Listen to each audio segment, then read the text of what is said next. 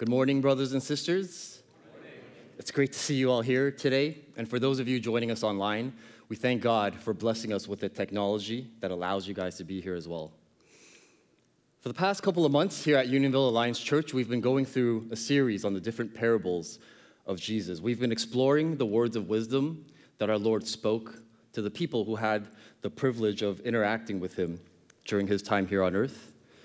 And today, I've been blessed with the privilege of finishing the series with a parable that deeply resonates with my own life. And I'll tell you guys a bit more about that later on. Whenever I read the Bible, it never ceases to amaze me just how mysteriously alive the Word of God really is. Take, for instance, the parable that we'll be looking at today.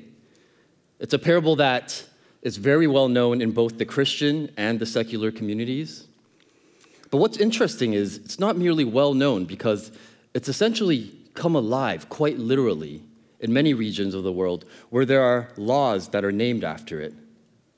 And these laws exist essentially to protect people who have the goodwill of going out and helping others who are in distress, but to ensure that they're not sued for wrongdoing after the fact.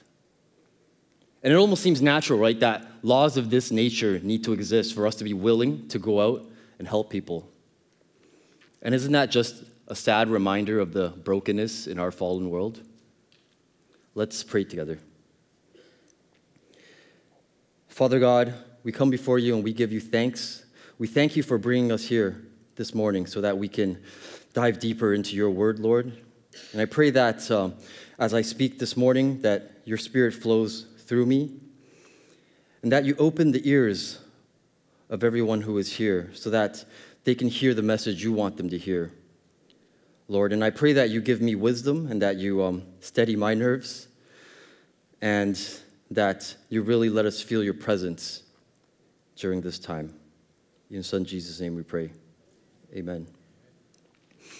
So, as Pastor Daniel mentioned earlier, today we're going to be looking at the parable of the Good Samaritan, which is found in Luke chapter 10, verses 25 to 37. But before we begin, I want to first paint a picture of where exactly Jesus is up to this point in his ministry and what he's been doing. So, in Luke chapter 4, we see that after being tempted by the devil for 40 days, Jesus returns to Galilee where he begins his ministry. And in Luke 4 14, it says that he is filled with the Holy Spirit's power. He begins to travel beyond Galilee, and if we closely observe the things that he's doing in his ministry, a theme begins to form. In Luke 4:43, Jesus tells the people that he must move on because he must preach the kingdom or the good news of the kingdom of God in other towns too, because that's why he was sent. But everywhere Jesus goes, aside from fulfilling his calling of preaching the good news of the kingdom of God, he's also healing people. He's casting out demons. He's even bringing people back from the dead. In Luke chapter 7, Jesus travels to the village of Nain. And in verses 12 to 15, it says, A funeral procession was coming out as he approached the village gate. The young man who had died was a widow's only son, and a large crowd from the village was with her. When the Lord saw her, his heart overflowed with compassion. Don't cry, he said. Then he walked over to the coffin and touched it, and the bearers stopped. Young man, he said, I tell you, get up. And the dead boy sat up and began to talk. And Jesus gave him back to his mother. And so, piecing together the ministry of Jesus, a pattern emerges which shows a compassionate man preaching the kingdom of God who also has the power to remove the pain, the suffering, and the hurt from people's lives. And what's more is he's willingly to freely use this power. And it quickly becomes no wonder, right, that Jesus was able to gather massive crowds, where in some instances, he's speaking in front of crowds of, oops, in front of crowds of thousands of people. Now, can we just take a moment here and briefly pause and reflect on the majestic nature of anyone accomplishing something like this back in those days? I mean, Jesus wasn't a social media influencer. He didn't go viral overnight, gathering likes and followers online, and people just sat there and clicked and clicked and kept watching his views. or watching his posts? Absolutely not, right? There was obviously no internet. There weren't even major forms of transportation aside from horses and donkeys. There weren't perfectly paved roads. The people who wanted to see and hear Jesus teach had to physically uproot themselves from wherever they lived, from whatever they were doing, and they had to travel literally by their own feet, following this big and probably not very fresh smelling crowd. Right? And they all did this because they heard of this guy who was preaching the kingdom of God in such a new and unique way, a way that was filled with compassion. And so it kind of continues like this this huge deal of people gathering together up to the point where we reach the parable of the Good Samaritan. Now, because Jesus' ministry is gaining traction, he's gaining status, the religious leaders of the day started to take an interest. They started to, be, to become fixated on the things that Jesus was teaching. And so this parable essentially comes to fruition because a religious leader of sorts who's in the crowd that day when Jesus is speaking decides he's going to ask Jesus a question. In Luke chapter 10, we see a man referred to as an expert in religious law. And he stands up, and in verse 25, he tests Jesus, asking him, What should I do to inherit eternal life? And it's a great question, right? I mean, it's a question that breaks the very confines of time, a question that applies to all people across all generations. But the word test that is used here in the original Greek is ekpeirazo. And this word means to put to the test or to tempt, which should immediately tell us a couple of things about what's actually happening. That one, this man was probably indeed extremely well versed in the religious laws of the time, which in this context would be the Mosaic laws or the Torah, because he deemed himself worthy, deemed himself capable of challenging somebody else on this topic in public, especially someone who had such a massive following. And that, too, this man was maybe trying to tempt or provoke Jesus into saying something that day. And given the context of how the religious leaders were reacting to the things that Jesus was doing, I think it's safe to assume that this man may not have had the best of intentions when he decided to ask Jesus this question, that he may have been trying to tempt him, that he may have been trying to bring him down or set him up in front of the crowd. So, Jesus, being Jesus, he sees this coming and he anticipates it. And in verse 26, he replies very simply, What does the law of Moses say? How do you read it? Sort of throwing it back at this guy who decided he's going to challenge him. And it comes to no surprise in verse 27 that this man is able to draw from the Mosaic law or the Torah he refers specifically to Deuteronomy 6:5 and Leviticus 19:18, and he replies Jesus, saying, You must love the Lord your God with all your heart, all your soul, and all your strength. And love your neighbor as yourself. Sort of covering all the bases. Right? And hearing this, Jesus tells him, You have answered correctly. Do this, and you shall live. And right now, it seems very neat and tidy, right? Very beautiful little package. You know, the guy gives a very textbook answer, and in response, Jesus gives a very textbook affirmation.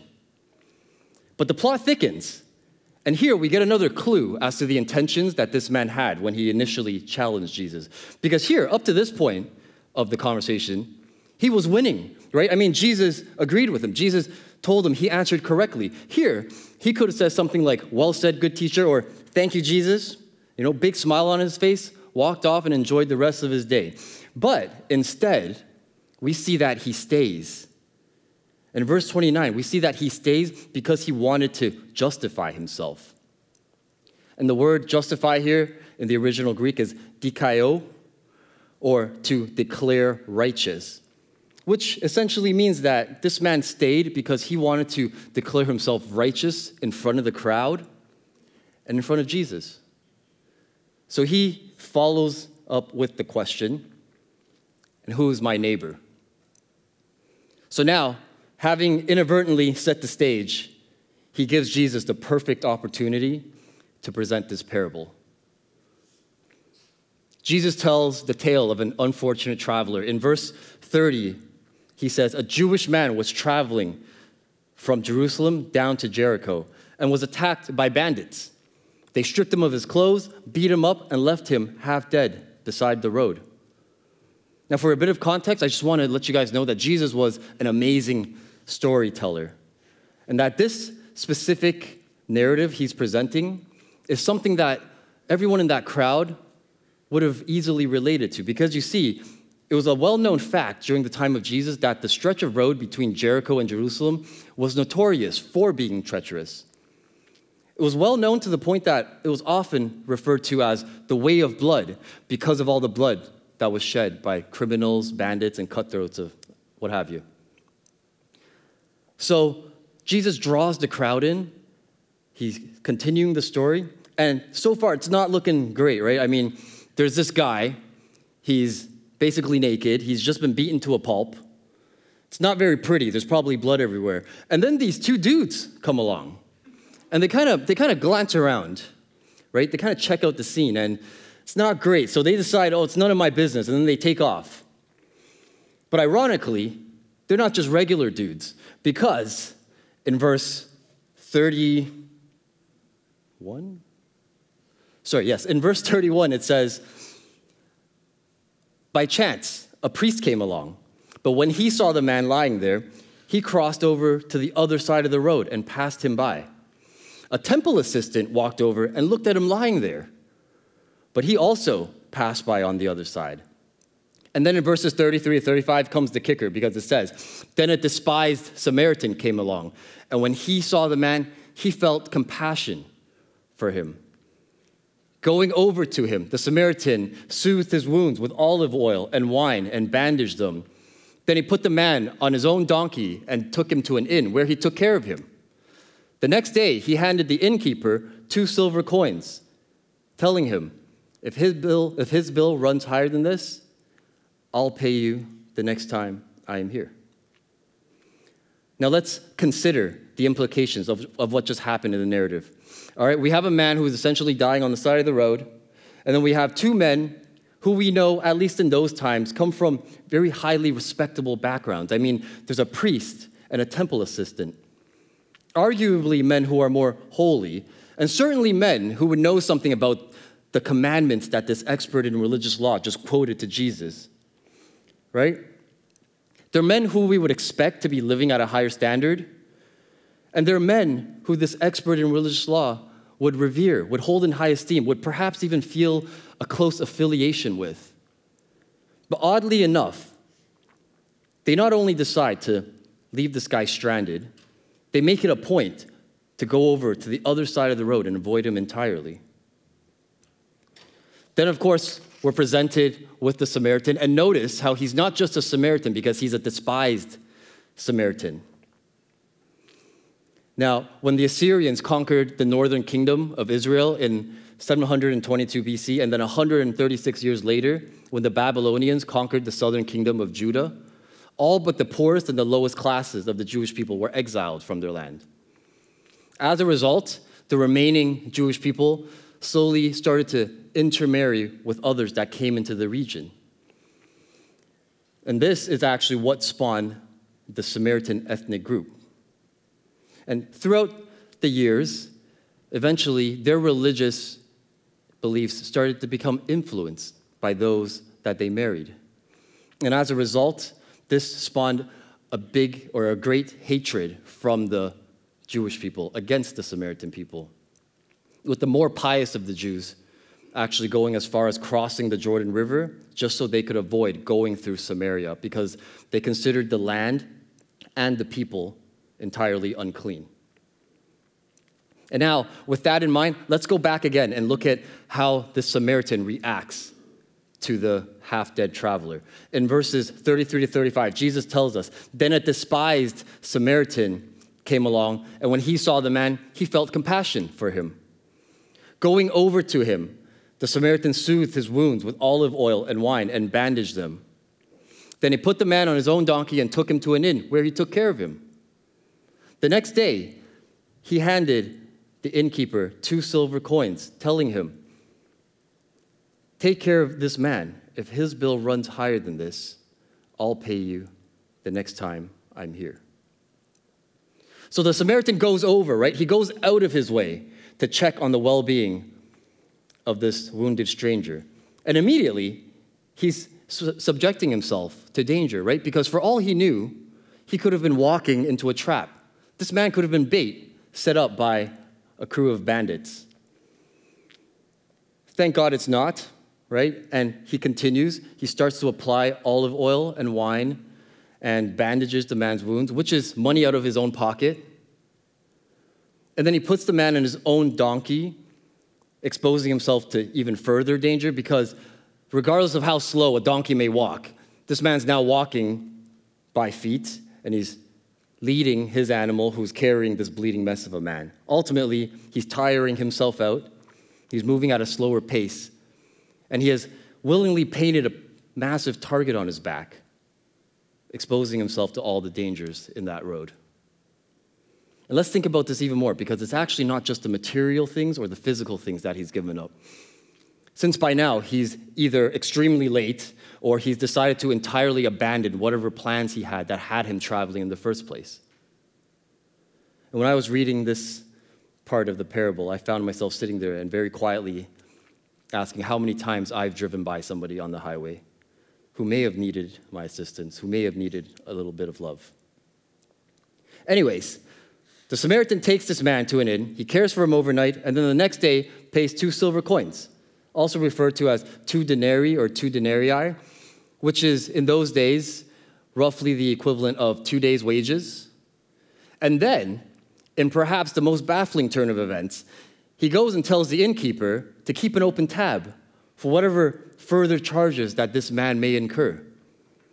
I mean, he didn't give a cap, he didn't give an estimate, right? If the innkeeper were so inclined, he could have charged him whatever he wanted to. But you see, this wasn't the concern of the Samaritan, because his only concerns were that this man was well taken care of and that he, the Samaritan, would be the one who paid his debt.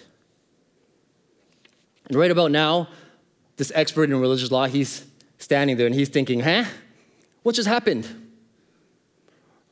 And to be honest, when I read this, I was also left rather speechless because who would go to such drastic measures to see a stranger taken care of? Such drastic measures to pay their debt. It doesn't make sense, right? The narrative doesn't add up. Who would be so selfless to show so much love to someone they knew despised them. Because remember, the Jewish, the, the traveler was a Jewish man. He and the Samaritan were pitted against each other. They were enemies of sorts. And of course, as Sunday school as it sounds, we know that the answer to these who would questions is Jesus. But what does it all mean? Right? Isn't that what we all ask ourselves after reading one of Jesus' parables? What does it all mean? How does it apply to us thousands of years after the words were spoken? And more importantly, what does Jesus want us to take away from this parable today? And I think there are two important practical things that we can take away, which can help shape the way that we live our lives. And those things are internalizing the Holy Spirit and His power and externalizing our faith internalizing the Holy Spirit and His power, and externalizing our faith. Through the telling of this parable, at least at the surface level, Jesus paints a very vivid picture of the exact length we are to go if we are to meet His standards, of God's standards of loving our neighbors. And it all hinges on a single word that compels the Samaritan into action. And that word is found in verse 33, where it says, when he saw the man, he felt compassion for him. He felt compassion for him. Now, scattered throughout the ministry of Jesus are numerous, numerous times when he expresses that he has compassion for the people. To name a few examples, we can look at Matthew 9:36, where it says, When he, he being Jesus, saw the crowds, he had compassion on them because they were confused and helpless, like sheep without a shepherd. Or in Matthew 20, 34, where it tells us Jesus had compassion on them and touched their eyes. and immediately they received their sight and followed him. Or again in Mark 141, where moved by compassion, Jesus reached out and touched him. I am willing, he said, be healed. And that's exactly the practical model that Jesus wants us to follow. I mean, at the end of telling the parable of the Good Samaritan, he instructs the religious or the expert in religious, religious law to go and do the same. Jesus wants us to put the needs of others before our own. He wants us to be moved by compassion when, when we see people who may be less fortunate, who may need our love. He wants us to be compelled, like the Samaritan, into intentional action, willingly bearing the burdens of others as they were our own, and loving people out of compassion. The compassion of our Lord Jesus led him to ultimately sacrifice his own life for us on the cross. To sacrifice his life for people who publicly attacked him, people who ridiculed him, who mocked him, people who chose to live against him then and choose to live against him today. And he did it for my salvation. He did it for your salvation. He did it for everybody's salvation. And he also did it to show us the lengths we are to go if we are to call ourselves his disciples. And I find myself constantly struggling with this because how can I, someone who is so sinful by nature, someone who gets upset when I get cut off in traffic, someone who only wants to win when I play games with my youth group, right? Who beams with pride when I see my son walking around, because in that moment I've temporarily forgotten that it was God who blessed me with such a beautiful child? How can I be kind enough? How can I love enough? How can I be compassionate enough to meet the standards and be worthy of the man that my Lord Jesus wants me to be? And the short and very sobering answer to these questions is I can't. Left to my own devices, I simply cannot. Because you see, the model that was left by Jesus was only attainable by Jesus because he is God. So praise the Lord because God's grace knows no bounds. And out of his grace, he gifted us with the Holy Spirit. And I tell you, brothers and sisters, the Holy Spirit is very real. And if you so choose, to ask Him for help, He not only is willing, but He is more than capable of helping you. In John chapter 14, verses 15 to 17, it says, If you love me, obey my commandments, and I will ask the Father, and He will send you another advocate who will never leave you. He is the Holy Spirit who leads into all truth. The world cannot receive him because they do not recognize him and, and, is not, and are not looking for him. But you know him because he lives with you now and later will be in you. Only when we internalize the Holy Spirit and his power, weaving it into our very existence, and continuously surrender ourselves to the will of God, asking the Holy Spirit to empower us and to lead us and to guide us and be the one who steers the direction of the decisions we make in our lives? Are we able to live out Christ? Are we able to lean into the truth that God wants us to know? And are we able to externalize our faith and become the disciples and witnesses that Jesus wants us to be, that he called us to be in Acts chapter 1, verses 8. Filled with the Holy Spirit's power and witnessing to the ends of the earth. Jesus wants us to let him be in charge because he knows what's best for us. He wants us to act out of his will and through his power. Because let's be real, none of us can do what the Samaritan did. All of us, well, at least those of you who can drive, pass by people every day who do need our help. who do need our love because we are all broken.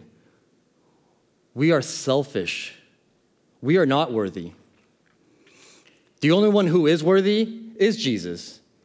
So praise God because he who is worthy went to die for us on the cross and has given us salvation.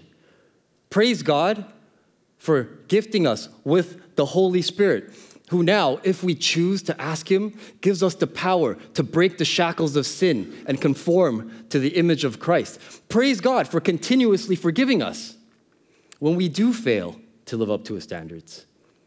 And praise God for His never ending compassion.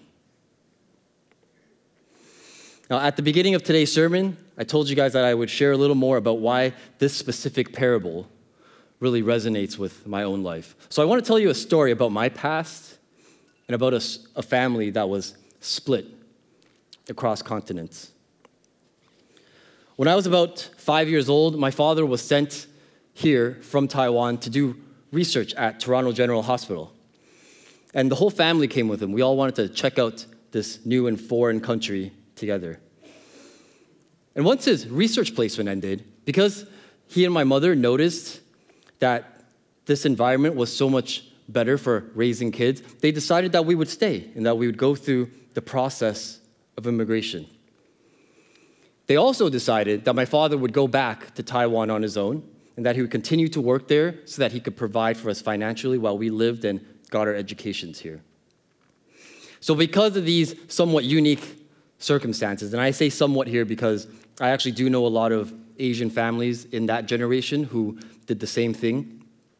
But yes, because of these circumstances, I ended up living here, growing up here, but spending every summer back in Taiwan. And it was great.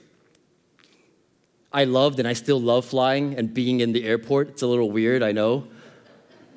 I loved the change of scenery. You know, I loved making new memories of visiting new and exotic places, of beaches, of mountains, of night markets, of food and more food. It was always just filled with such amazing experiences, you know? But there was always one particular memory that stuck out to me, which actually eventually became something that I habitually would do. And I remember this so vividly because I would always be questioned by the people that I was with as to why I was doing it. And this specific memory is of my father, who would always insist on walking way ahead of the rest of us when we were out together, kind of like the tough Asian dad who had to carve the way and like lead his pack. I don't, really know why. But whenever he would come across somebody who was on the street asking for money, he would stop and he would give them some money. And then he would stand there and he would wait. And whenever I did catch up, he would hand me some money and he would say, Hey, you, you now go give him some money.